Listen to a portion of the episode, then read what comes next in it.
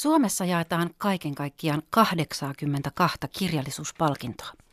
Aleksis Kiven palkinnosta aina Varelius-palkintoon saakka. Tänään Kultakuumeessa asiaa tuosta listasta kohdasta R, eli Runeberg-palkinto, jonka ehdokkaat julkistettiin tänään. Sekä V, vuoden luontokirjapalkinto, joka jaettiin tuossa marraskuun lopussa. Millainen pitää luontokirjan olla vuonna 2017, sitä selvittelemme studiossa tänään. Lähetyksen loppu joutuu sensuurin kouriin. Onneksi meillä kaikilla on täällä housut jalassa, toisin kuin Aku Ankalla, joka on suomalaisen sarjakuvasensuurin ylivoimainen ykkönen. Tervetuloa mukaan.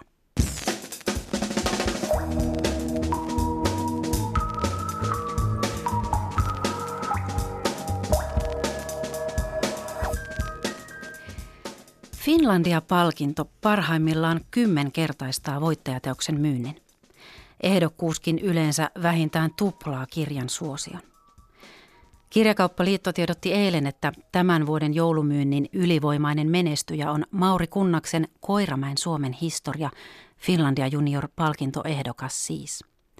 Finlandia-voittaja Juha Hurmela on myynyt hyvin ja tietokirjoissa myy Finlandia-ehdokas Riitta Kylänpään kirja Pentti Linkolasta. Palkintojen myyntiä lisäävä vaikutus tulee varmaan osittain mediahuomion kautta, joten Pauliina Grym, tervetuloa studioon. Sinulla on tuore kirjallisuuspalkintouutinen. Kyllä, aiemmin tänään iltapäivällä on julkistettu vuoden 2018 Runeberg-palkinnon ehdokkaat. Hakijoita oli 200 ja näistä ehdokkaiksi on nyt sitten karsiutunut 8.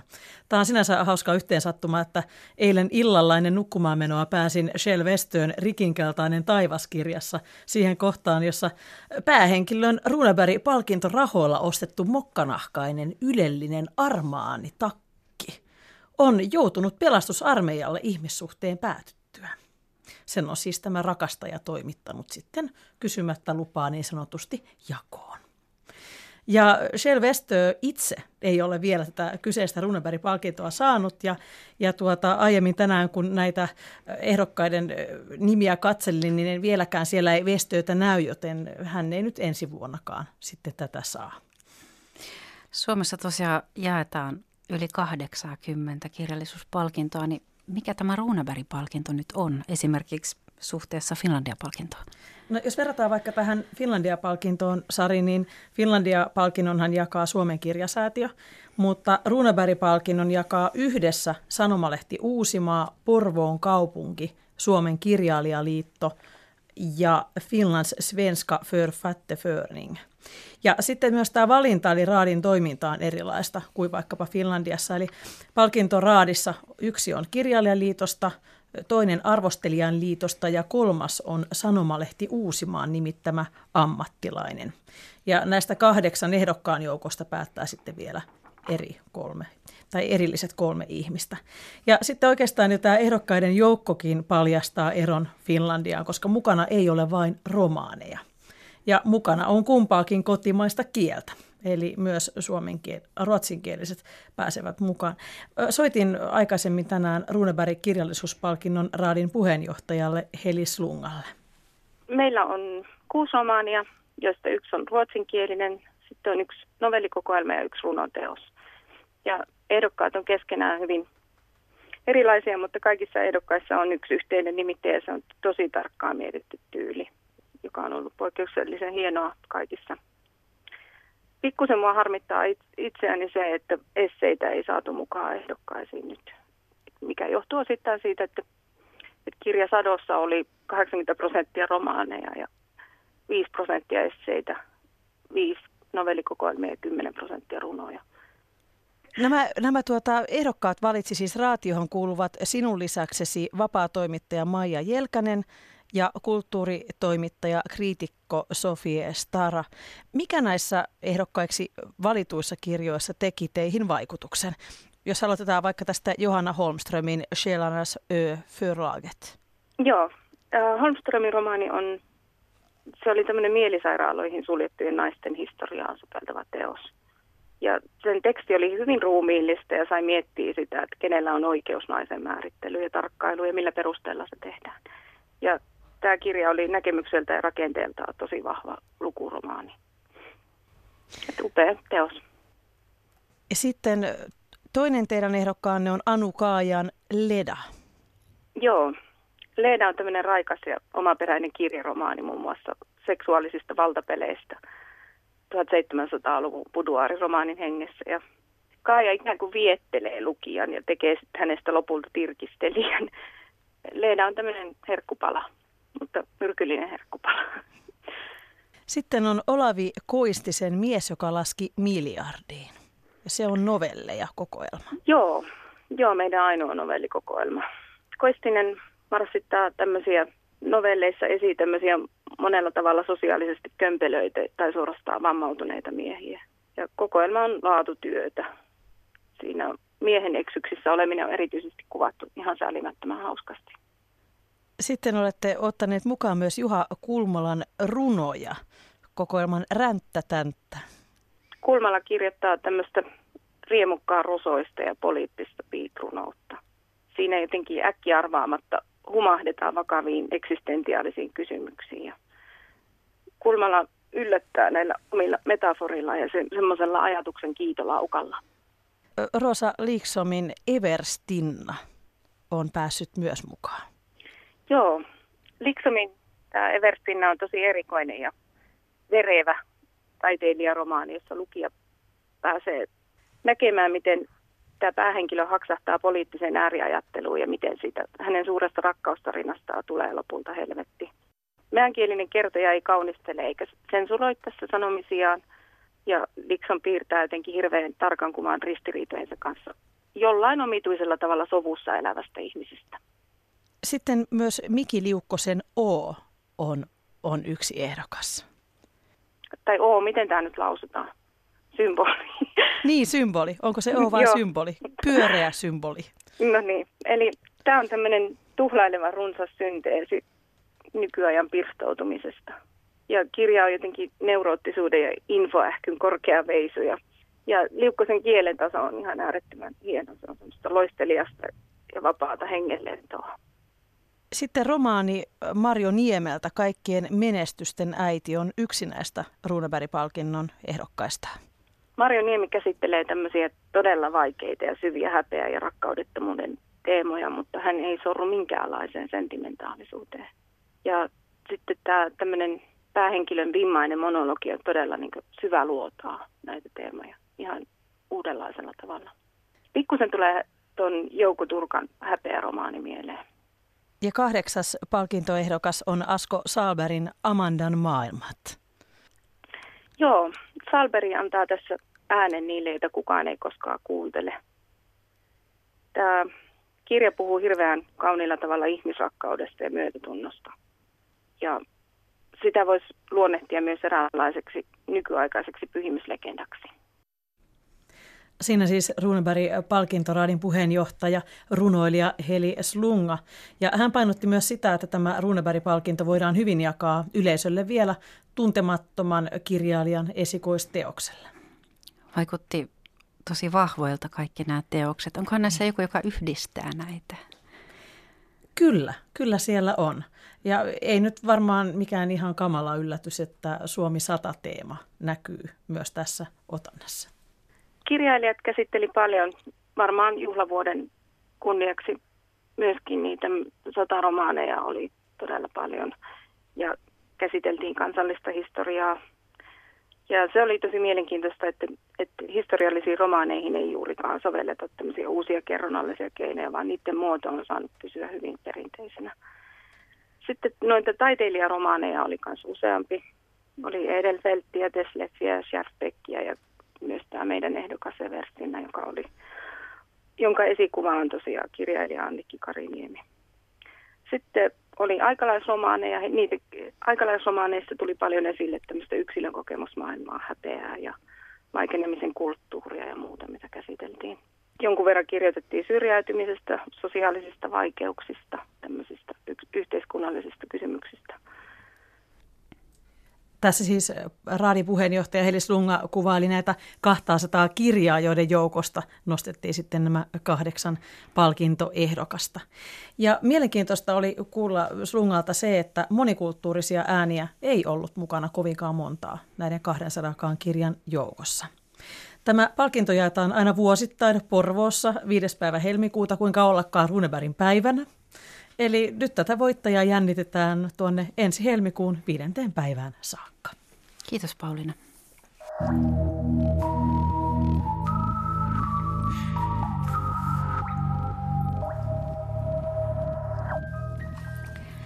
Tosiaan pari viikkoa sitten marraskuun lopulla julkistettiin WWF:n vuoden luontokirja, jonka valitsi 5 finalistin joukosta Helsingin kaupungin pormestari Jan Vapaavuori. Voittajaksi valikoitui tällainen painava teos nimeltä Merenaarteet – löytöretki vedenalaiseen meriluontoon. Ja Vapaavuori kuvaili tätä kirjaa monipuoliseksi, visuaalisesti vaikuttavaksi ja houkuttelevaksi ja lausui näin. Teos on hieno yhdistelmä vakavaa asiaa, erinomaisia kuvia ja opettavia tarinoita merestä, joka on meitä suomalaisia niin lähellä ja silti niin kaukana. Se on luonnontieteellisen tutkimuksen popularisointia tärkeästä ja kiinnostavasta aiheesta luettavassa ja houkuttelevassa muodossa. Näin siis Vapaavuori. Tervetuloa kirjan 7 toimittajasta 2, eli Markku Viitasalo ja Eeva-Liisa Hallanaro. Kiitos. Tänään siis keskustellaan siitä, että millainen on luontokirja vuonna 2017. Ja tervetuloa studioon myös Juha Laaksonen, luontotoimittaja ja kirjailija. Kiitos. Mutta otetaan ensin kiinni tästä kirjallisuuspalkintoteemasta. Te kaikki olette palkittuja kirjailijoita ja monesti myös ehdolla olleita, niin otetaan tämmöinen kierros, että niin hyvin kuin muistatte, että missä olette ollut ehdolla ja mistä teidät on palkittu? Jos sä Eeva-Liisa aloitat. No ihan ensimmäinen palkinto mulla oli itse asiassa Tietofinlandia. Siitä on kyllä niin pitkä aika jo, että siihen aikaan Tietofinlandia palkinnon kriteerit varmaan oli hieman toisenlaiset kuin nykyään. Mutta sitten sen jälkeen on tullut näitä vuoden luontokirjoja. Itse asiassa 3 kappaletta ja sitten tiedon julkistamisen valtion palkintojakin 3 kappaletta, että näitä on tullut. Mutta kaikki on siis yhteistyössä jonkun muun kanssa tai joidenkin muiden kanssa. Eli tällaista kirjoista, kuten tässäkin, jossa on useampia toimittajia. Hmm. Entä Markku Viitasalo? No mä oon ollut Tietofinlandia ehdokkaana yhden kerran itse asiassa. Eeva-Liisan kanssa tehtiin tämmöinen Itämeren tulevaisuuskirja muutama vuosi sitten, ja siitä oikeastaan tulikin tämä idea sitten pyytää Eeva-Liisa tämän kirjan toimittajaksi, koska hän on mun mielestä paras, ja tämä sitten edesauttoi myöskin tämän palkinnon saamista, eli tämä on mun sitten toinen vastaava. Ja Juha? No, mulla on omista kirjoista, mitä itse on tehnyt, niin 2 vuoden luontokirjaa. Toinen on päiväkirja Ahvenanmaat Louksaari Majakkasaarelta, ja toinen on linnunpöntöistä, ja sitten on noita ehdokkuuksia, mutta itse asiassa Eeva-Liisan kanssa ollaan oltu, mä en tiedä muistaksa, mutta mä kuvitin ja kuvasin sen ihminen ja ympäristöteoksen muutama vuosi sitten. Joo, että meillä on niin kuin yhteistäkin hommaa ollut ja kuvannut paljon myös kirjoittamisen lisäksi.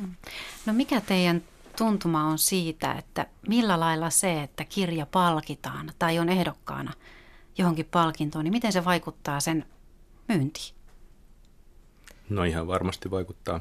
Kyllä se näkyy heti, niin kuin totesit tuossa aikaisemmin Finlandia-kirjoista, niin voi 10-kertaistaa. No en tiedä, toimiiko se luontokirjoissa yhtä suurella kertoimella, mutta varmasti vaikuttaa, että se saa julkisuutta ja ihmiset luottaa siihen, että jos joku ihminen on sen arvioinut parhaaksi, niin kyllä se sitten varmasti hyvä on. Ja kyllä ainakin kirjakaupat nostaa aika selvästi näkyville sitten tämmöiset ehdolla olevat ja palkinnon saaneet kirjat, että kyllä mä uskoisin, että se saattaa vaikuttaa hyvinkin ihmisten ostopäätöksiin siitä, tai ainakin havaitsevat, että tällaisia kirjoja on. Et sitä kautta se toimii aika hyvin. Mä oon samaa mieltä, ja sitten on vielä niin kuin tietyt näistä kirjoista, mitä palkitaan, ne nousee vielä enemmän, että tietyillä avuilla, mutta ilman muuta siitä on hyvä niin kuin mainosarvo, ja se on hienoa, että luontokirjoja myös niin kuin arvostetaan ja palkitaan, ne pääsee mukaan tämmöisiin kekkereihin. Että ei pelkästään tietokirjat, vaan luontokirjat. Tämä on tosiaan, tätä luontokirjapalkintoa on nyt 40 kertaa jaettu. Tämä oli 40. tämä teidän painava opus. Mua harmittaa, että mä en ihan punninnut tätä. Tämä on nimittäin aivan jykevä teos. Painaa 2 kiloa. Mä arvelin, että 2 kiloa, mutta tässä on siis 518 sivua, 35 kirjoittajaa ja toimittajaa, 4 kuvittajaa, paljonkohan kuvia? 240 suunnilleen. Joo. Miten kuvailisitte sitä, että minkä verran työtä tämän kirjan tekemiseen on mennyt? Nyt mä korjaan äskeistä sanotaan. Sotkin toiseen kirjaan. Tässä on 450 valokuvaa. Joo. No, me ollaan tehty tätä noin 3 vuotta. Ehkä Eeva-Liisa tuli mukaan 2 vuotta sitten tähän ja ei tietenkään niin kuin aamustiltaan joka päivä, mutta kuitenkin tässä on ollut valtava iso porukka ja työtunteja kyllä tämmöiseen kirjaan tulee aikamoinen liuta. Että tässä viime vaiheessa sitten, kun se piti saada pakettiin, niin se oli monen meistä osalta kyllä sitten semmoista täyspäiväistä hommaa. Onko tämä luontokirja vai tietokirja? Musta se on molempia. Se on luontokirja, joka on niin kuin, jossa on hyvinkin paljon vankkaa tietoa. Suomessahan on siis sellainen tilanne, että meillä kaikki sellainen kirjallisuus, joka ei ole kaunokirjallisuutta, niin se tavallaan luetaan tämmöiseen tietokirjallisuuden klimppiin. Ja siihen menee sitten kakkukirjat yhtä lailla kuin jotkut julkisuuden henkilöiden oma elämänkerrat tai muistelmat. Että siinä niin kun, sarjassa niin tämä on oikein parhaimmasta päästä tietokirjaa. Joo, samaa mieltä kyllä. Tietenkin meidän ensisijainen tarkoitus oli välittää tietoa ja samalla antaa elämyksiä siitä semmoisesta luonnosta ja merestä, mihin ei kaikki pääse kurkistamaan ilman, että esimerkiksi harrastaa sukeltamista ja liikkuu aktiivisesti työkseen luonnossa. Tämähän on tosiaan hieno teos ja on tosi kunnioitettavaa, että te olette saaneet tehtyä sellaisen, mikä on koonnut monen tutkijan ja semmoista tietoa, mitä jos suomenkielisessä muodossa liiemmälti jaettu. Ja voin hyvin kuvitella sen työmäärän tai tuntimäärän, mitä tämän eteen on tehty, koska niitähän ei pysty edes laskemaan. Se on jo ajatustyötä, kun sä matkustat bussilla paikasta toiseen ja sulla pyörii nämä ajatukset päässä ja kaikki muut, ja sitten mitä ihmiset on tehnyt, ja kuvien hankkiminen ja tekstin tarkastaminen ja sellainen. Ja mä oon monen ihmisen kanssa jutellut tästä teoksesta, ja se on kiva, kun pääsee kerrankin tutustumaan siis oman kotimerenkin. Oot se sitten Helsingissä tai missä ja kävelet rannalla ja katselet sinne alle, niin aika nopeasti löytyy se ympäristö, mitä te olette kuvannut ja lajeja sieltä. Että kyllä nostan hattua, että nyt hieno työ on ollut.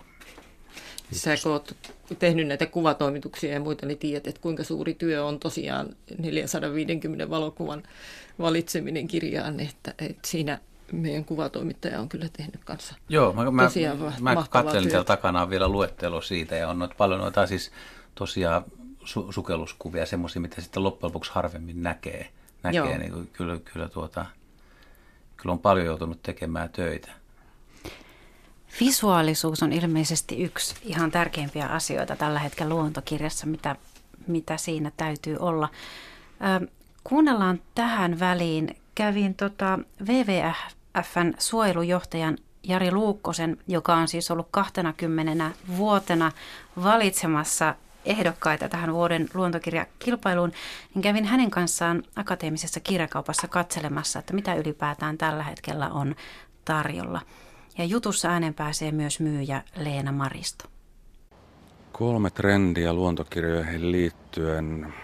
Mun mielestä siellä on tietyllä tavalla semmoinen niin ainutlaatuisuus korostuu. Sitten siellä on myös semmoinen konkreettisuus. Löytyy erilaisia konkreettisia ohjeita. Ja sitten semmoinen kokemuksellisuus. Eli erilaisia hienoja kokemuksia, mitä tekijät ovat kokeneet.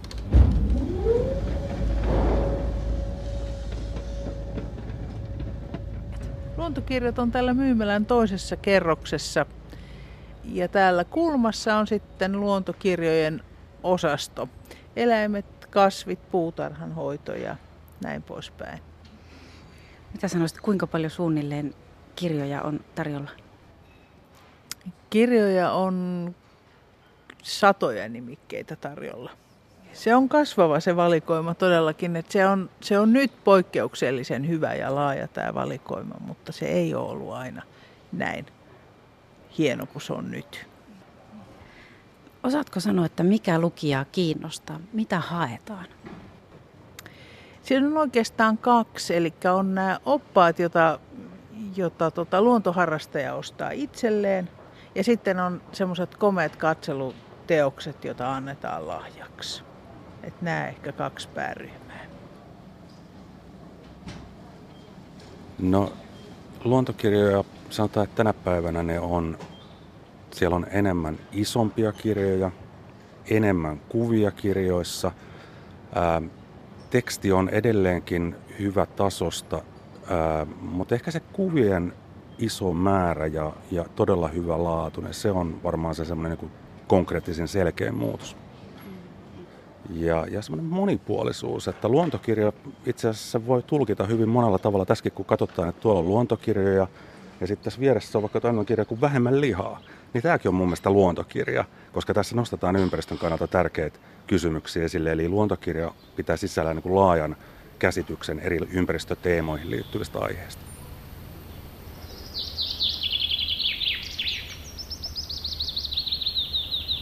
Tässä oli esimerkiksi yksi tämän vuoden finalisteista Sammal Huone, Ville Suhosen teksti ja Kai Fagerströmin kirja Maahengen kustantama.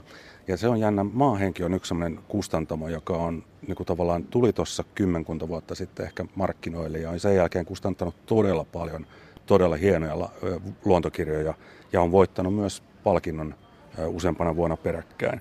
Mutta tämä on niin kuin hauska esimerkki siitä, että katsoo nopeasti niin hienoja kuvia, mutta sitten kun lukee tekstiä, niin teksti itse asiassa on myös hyvin kaunokirjallinen, semmoinen niin kuin mielenkiintoinen, että sä voit lukea tätä ihan niin kuin kaunokirjallista teosta, mutta samalla saat todella visuaalisen elämyksen noista kuvista.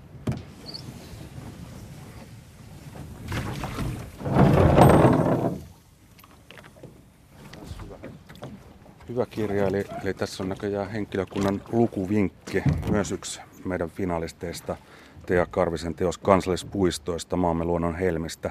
Eli Tea on käynyt kaikki Suomen kansallispuistot läpi, kuvannut, kertoo tarinoita siellä tapaamista ihmisistä ja asioista, jotka liittyy siihen kyseiseen kansallispuistoon.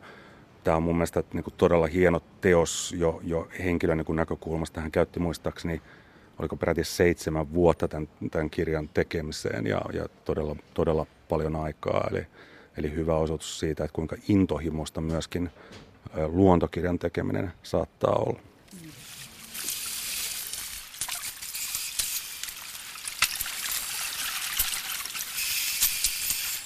Tässä näkyy vuoden luontokirja 2017, eli Markku Viitasalon ja ison muun joukon toimittama Merenaarteet, löytöretki Suomen vedenalaiseen meriluontoon. Ja tässä luontokirjassa taas kerran näkyy hyvin just se, että aivan niin kuin uskomattomia kuvia Suomen rannikolta. Että jos miettii, kun katselet Itämerta ja näet sen pahimmillaan heinä-elokuussa sinilevämassa, niin parhaimmillaan siellä pohjalla elää todella monipuolinen lajisto ja hienoja maisemia. Ja tässä kirjassa myös, niin jos ajatellaan, että tämä on Kaudeamuksen kustantama, vähän tämmöinen niin tieteellispainotteinen tietyllä tavalla, tästä tulee semmoinen fiilis. Mutta sitten kun luet näitä tekstejä, niin nämä on todella semmoisia niin ihan jokaiselle ihmiselle sopivia. Jokainen saa täältä jotakin ja ymmärtää hyvin niin tavallaan sen meriluonnon uskomattoman monipuolisuuden ja näiden tekijöiden rakkauden Itämereen ja siihen meriluontoon.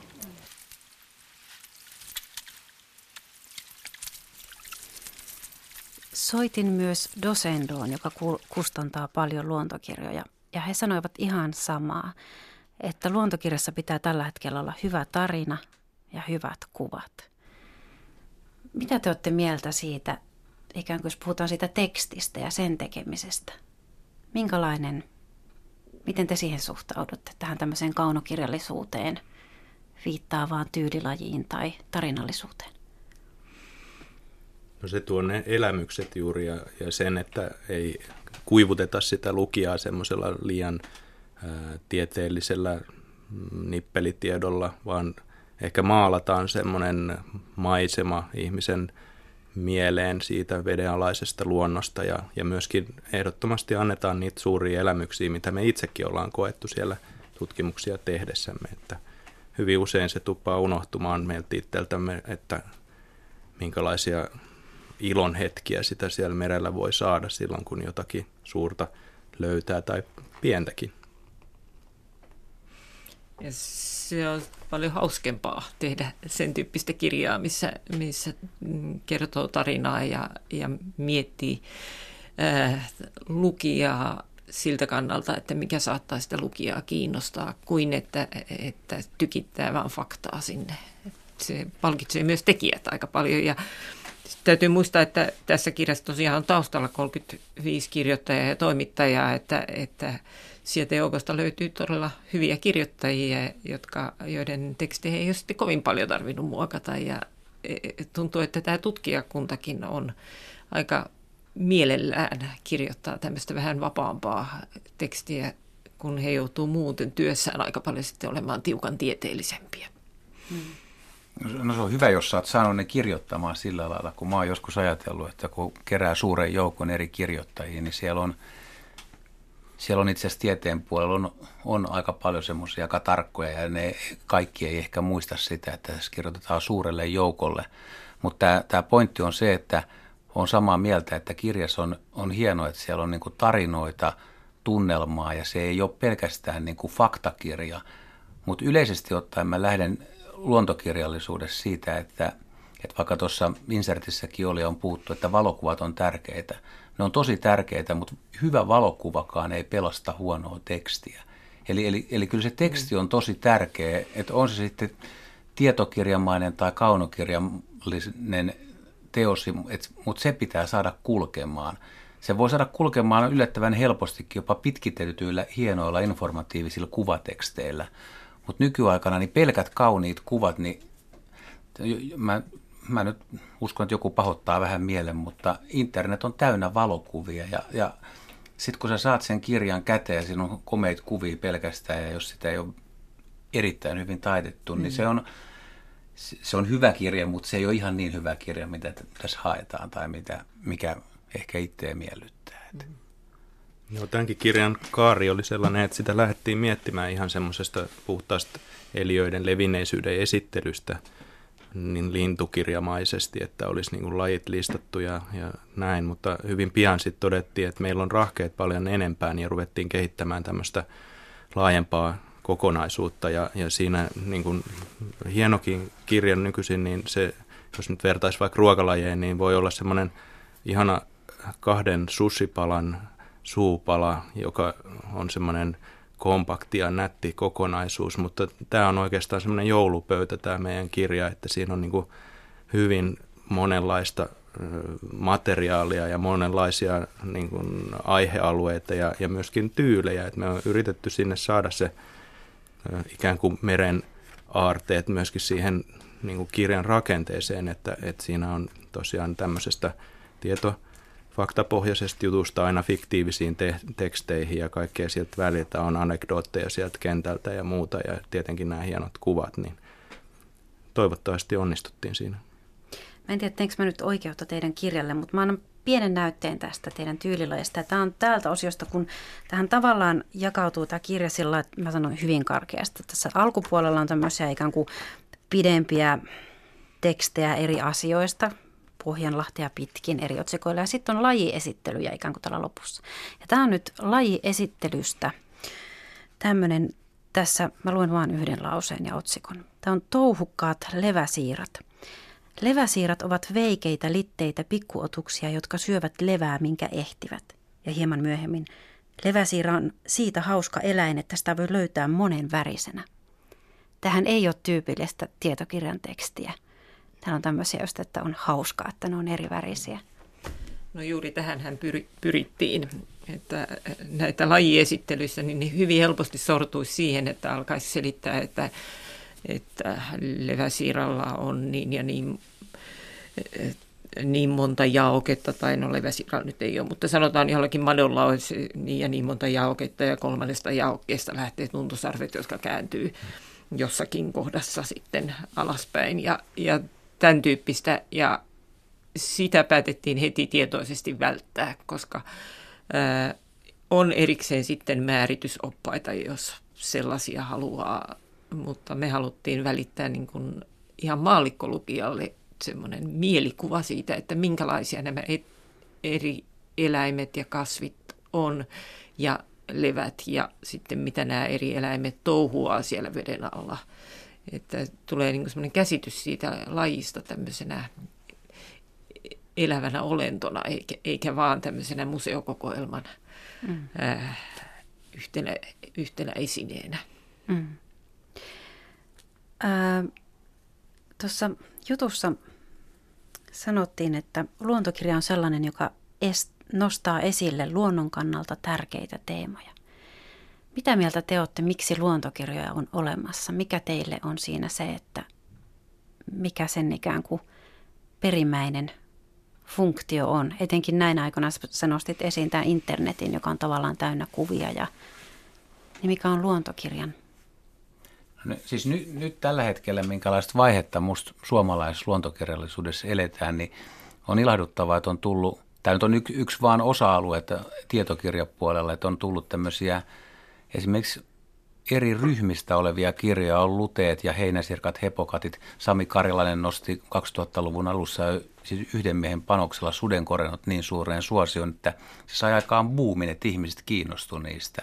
On nilviäistä ja kotiloista ja se on musta tärkeää, että tehdään määritysoppaita ja määritysoppaissa pitää olla just tämmöisiä vähän vaikeampia asioita, mutta mä haluaisin ottaa tuosta Eeva-Liisan kommentista sillä lailla kiinni, että kun nyt itselläkin on semmoinen kirjasarja, mitä on tullut tehtyä, on tullut luettua paljon, niin tässä kirjassa, jos sä saat kirjoitettua tietokirjan semmoiseen muotoon, että tavallinen lukija, mä tarkoitan tavallisella lukijalla sitä, että se ei ole välttämättä niin luonnosta kiinnostunut tai se ei tiedä siitä eliöryhmästä kovin paljon, mutta se ymmärtää lukemansa. Ja edelleen on vanhempia kirjoja, että mitä itse lukee, ja mä en usein se liittyy fysiologiaan, mutta perhosten imukärsät tai kitiinikuoret tai jalkojen nivelihaukkeet. Kun mä luen, niin mä haluaisin ymmärtää, että mitä siinä kirjassa lukee, niin mä en ymmärrä, mitä siinä. Musta tuntuu, että se kirjoittajakaan ei ole ihan hiffannut, että mitä hän kirjoittaa, tai sitten se on ulkomaisesta tekstistä käännetty. Mutta mä ajattelin sillä lailla, että tuleeko teille samanlaisia, että kun luette toisen tekstiä, niin pitääkö teidän ymmärtää ekalla kerralla, vai pitääkö saat sä olla armollinen ja palata toisen kerran ja yrittää miettiä, että mitäköhän tässä tarkoitetaan? Mä henkilökohtaisesti kyllä ihan mielelläänkin palaan ja mietin vähän vaikeampiakin asioita. En kaipaa välttämättä kaikkea niin hirveän selkokielellä, että meillähän on jotenkin semmoinen hauska tilanne, jos vertaa kaunokirjallisuuteen, jossa on ilmeisenä tavoitteena tai esim. Palkintolautakunnat suoraan sanoo, että on hyvä, kun teksti haastaa lukijan tai ei päästä lukijaa helpolla tai edellytetään, että on vähän semmoista taustatietoa ja ymmärrystä, mutta tietokirjoissa on vähän niin kuin päinvastainen tilanne, että siinä halutaan päästä lukija mahdollisimman helpolla. Mä pikkusen puolustaisin myös sitä, että kyllä tietokirjoissakin saisi olla vähän haastetta lukijalle, että voi olla vähän vaikeampaakin faktaa myös siellä. Hieno pointti. Joo, varsinkin sitä haastetta ajattelemaan, se on sen tietenkin, mihin tämmöinenkin kirja parhaimmillaan päätyy ja nyt niin kuin meidän tapauksessa, niin tässä nyt yritettiin saada semmoinen flow siihen, että kun ihminen tarttuu tämmöiseen kirjaan ja aloittaa sieltä alusta, niin ei se jätä sitä heti kesken, vaan se haluaa lukea sitä eteenpäin. Ja se on kyllä haastavaa tietokirjassa, että ei tule semmoinen, että tämä on nyt niin raskasta ja mä jatkan sitten huomenna ja sitten sitä ei koskaan tule avattua uudestaan. Kiitos keskustelusta. Ja nyt mun täytyy Kuulijat, kuunnelkaa nämä sukunimet tarkoin. Markku Viitasalo, Eeva-Liisa Hallanaro ja Juha Laaksonen, luontokirjailijat. Kiitos.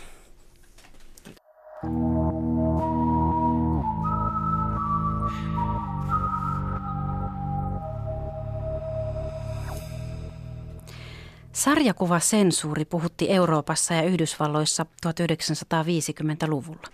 Suomessakin oli tahoja, jotka halusivat lasten ja nuorten suojelun nimissä säätää sensuurilain sarjakuville.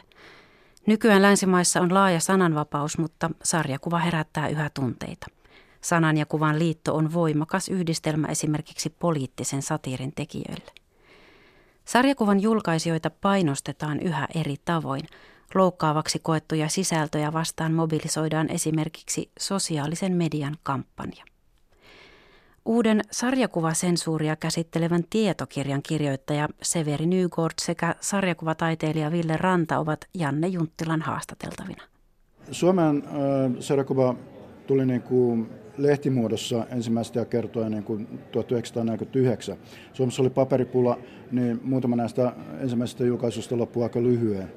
Mutta yksi pitkäikäisimmistä oli sitten sarjakuvalehti, missä oli niin kuin makasiinityyppisesti useita eri sarjakuvia, pääasiassa niin kuin lehtisarjakuvia kerätty niin kuin yhteen lehteen. Ja, se ei vielä herättänyt hirveätä keskustelua, mutta Yhdysvalloissa samoihin aikoihin sitten 40-luvun lopulla ja 50-luvun alussa niin rupesi yleistymään tämmöisiä rikossarjakuvia ja kauhusarjakuvia.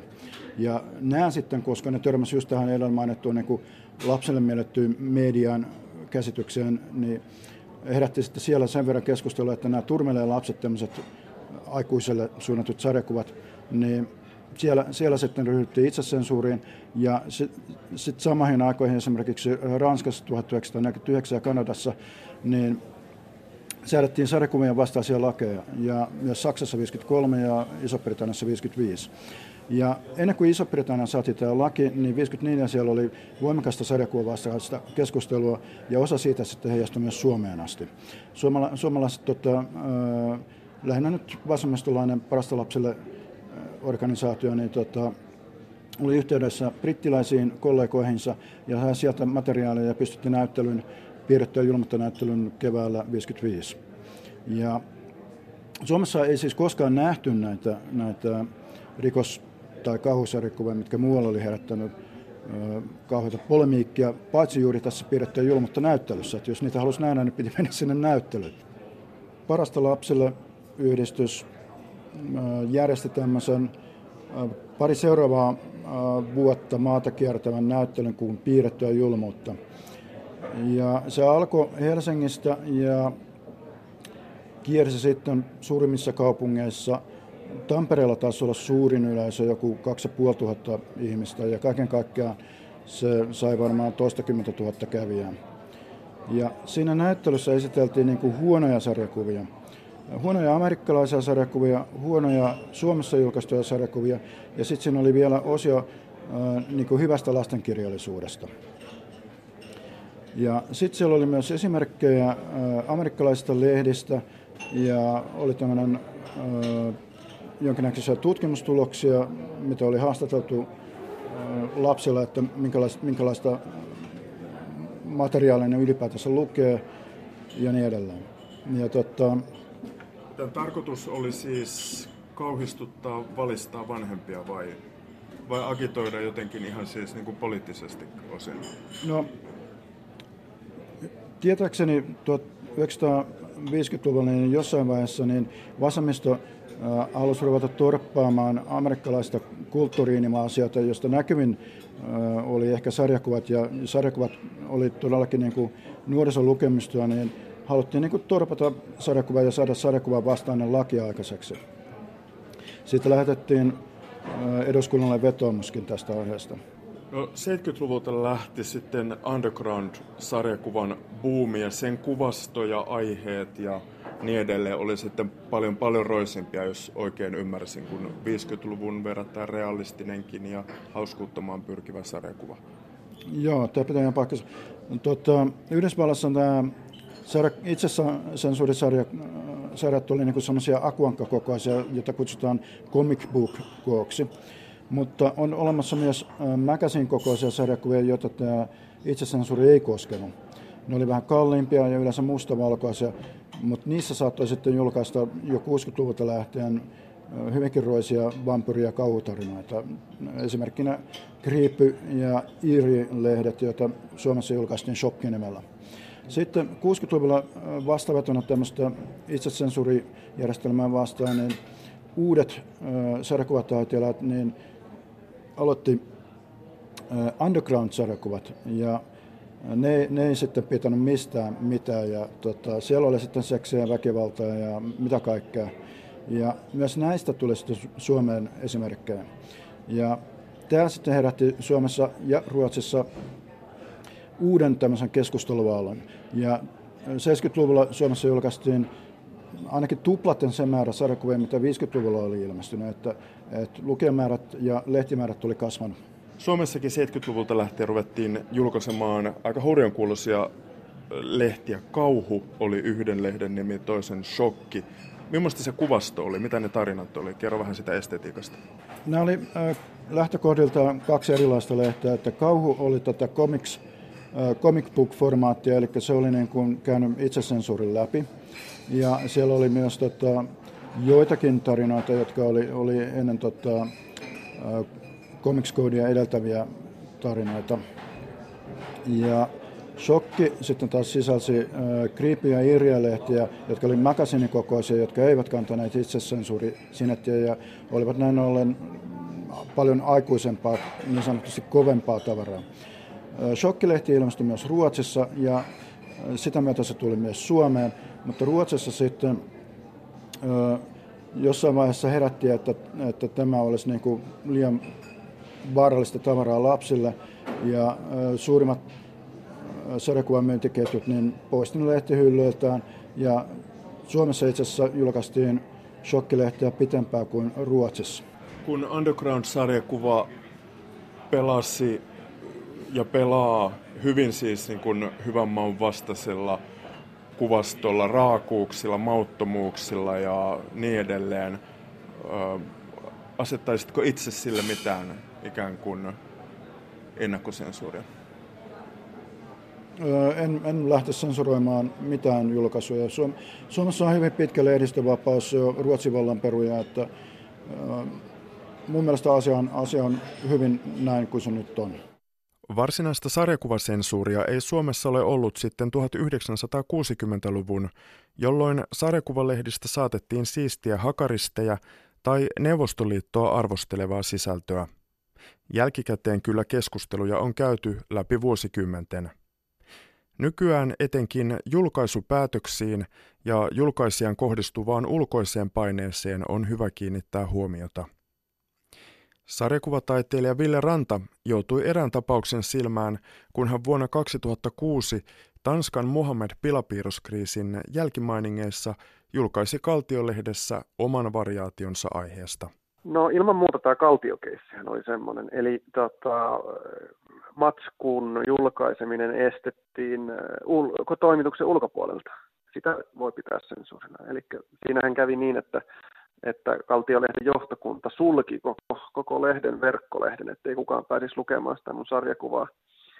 Tämähän on niin kuin ihan semmoista perinteistä sensuuria. Ja joitain tapauksia mulla kyllä uran varrelta muitakin on, että niin kuin tavallaan toimitusta on painostettu ulkopuolelta olemaan julkaisematta mun juttua, ja sitten se on sen vuoksi jäänyt julkaisematta.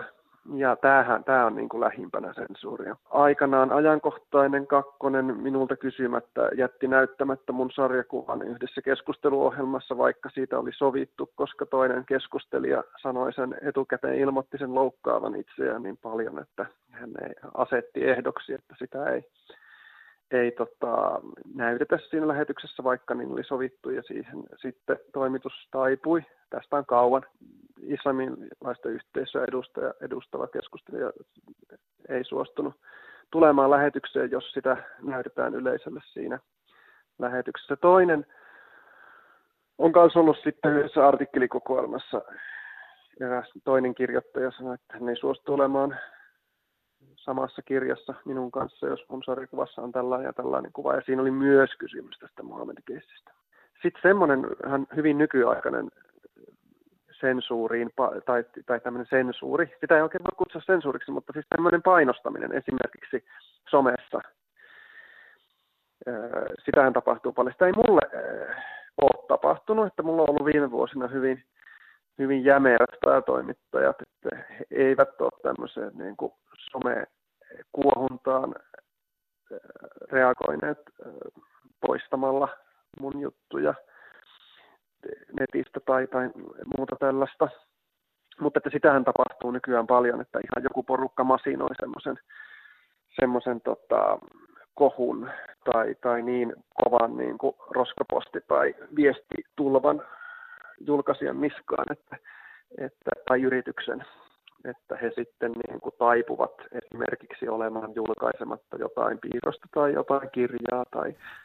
On mielenkiintoista huomata, että sarjakuvaa pidetään yhä tänäkin päivänä vaarallisena mediana, siis voimakkaasti ihmisiin vaikuttavana välineenä. Kirjallisuudessa tekstimuotoiselle kantaottamiselle on mun mielestä enemmän vapauksia, mutta jos siihen sitten jotakin kuvat yhdistyy, niin sitten siitä tulee jotakin vaarallista. Mistä tämä johtuu? Sarjakuva yhdistää kuvan ja tekstin. Sarjakuva on voimallisempi media kuin kirjallisuus tai teksti yksinänsä. Sarjakuva on voimallisempi media kuin kuvat yksinänsä, koska se käyttää molempien vahvuuksia. Ne voi olla jopa ristiriidassa kuvat ja teksti. Niin se viesti menee paljon paremmin perille, sen pystyy niin kuin kuka tahansa ymmärtämään, niin mä luulen, että tämä on niin kuin se syy, että minkä takia niin kuin sitä halutaan jotenkin säädellä sitten. Näin siis Severi Nygård. Kirjastot eivät saa ensi vuonna ollenkaan kulttuurilehtien ostotukea, päätti opetus- ja kulttuuriministeriö. Tuki on ollut noin 200 000 euron suuruinen ja sillä kirjastot ovat voineet tilata kulttuurilehtiä kaikkien luettavaksi. Kulttuuri-, mielipide- ja tiedelehtien liitto Kultti ry:n mielestä päätös kertoo lyhytnäköisyydestä ja vaarantaa kansalaisten alueellisen yhdenvertaisuuden. Kultti ry:n puheenjohtaja Juha Säijälä kommentoi eilisessä tiedotteessaan, että kirjastojen ostotuen poisto heijastuu suoraan pienten lehtien levitettävyyteen ja näkyvyyteen. Kultin mukaan ostotuki siis varmistaa paitsi sen, että kaikki saavat kulttuurilehtiä luettavakseen, myös tilausmaksujen kautta sen, että niitä voidaan ylipäätään tehdä. Puolueeton tiedonvälitys ja moniarvoisuus ovat haastettuina tämän päivän yhteiskunnassa vakavammin kuin pitkään aikaan, kommentoi puheenjohtaja Säijälä. Huomisessa Kultakuumeessa selvitetään, mitä tämän opetus- ja kulttuuriministeriön päätöksen takana on ja mikä merkitys tällä päätöksellä on kirjastojen käyttäjille. Lähetyksessä myös terveisiä Japanista eli Ikebanaa ja 300 miljoonaa vuotta vanhoja tippukiviluolia, studiossa Vesa Kytöoja. Nyt Kultakuumeesta näkemiin.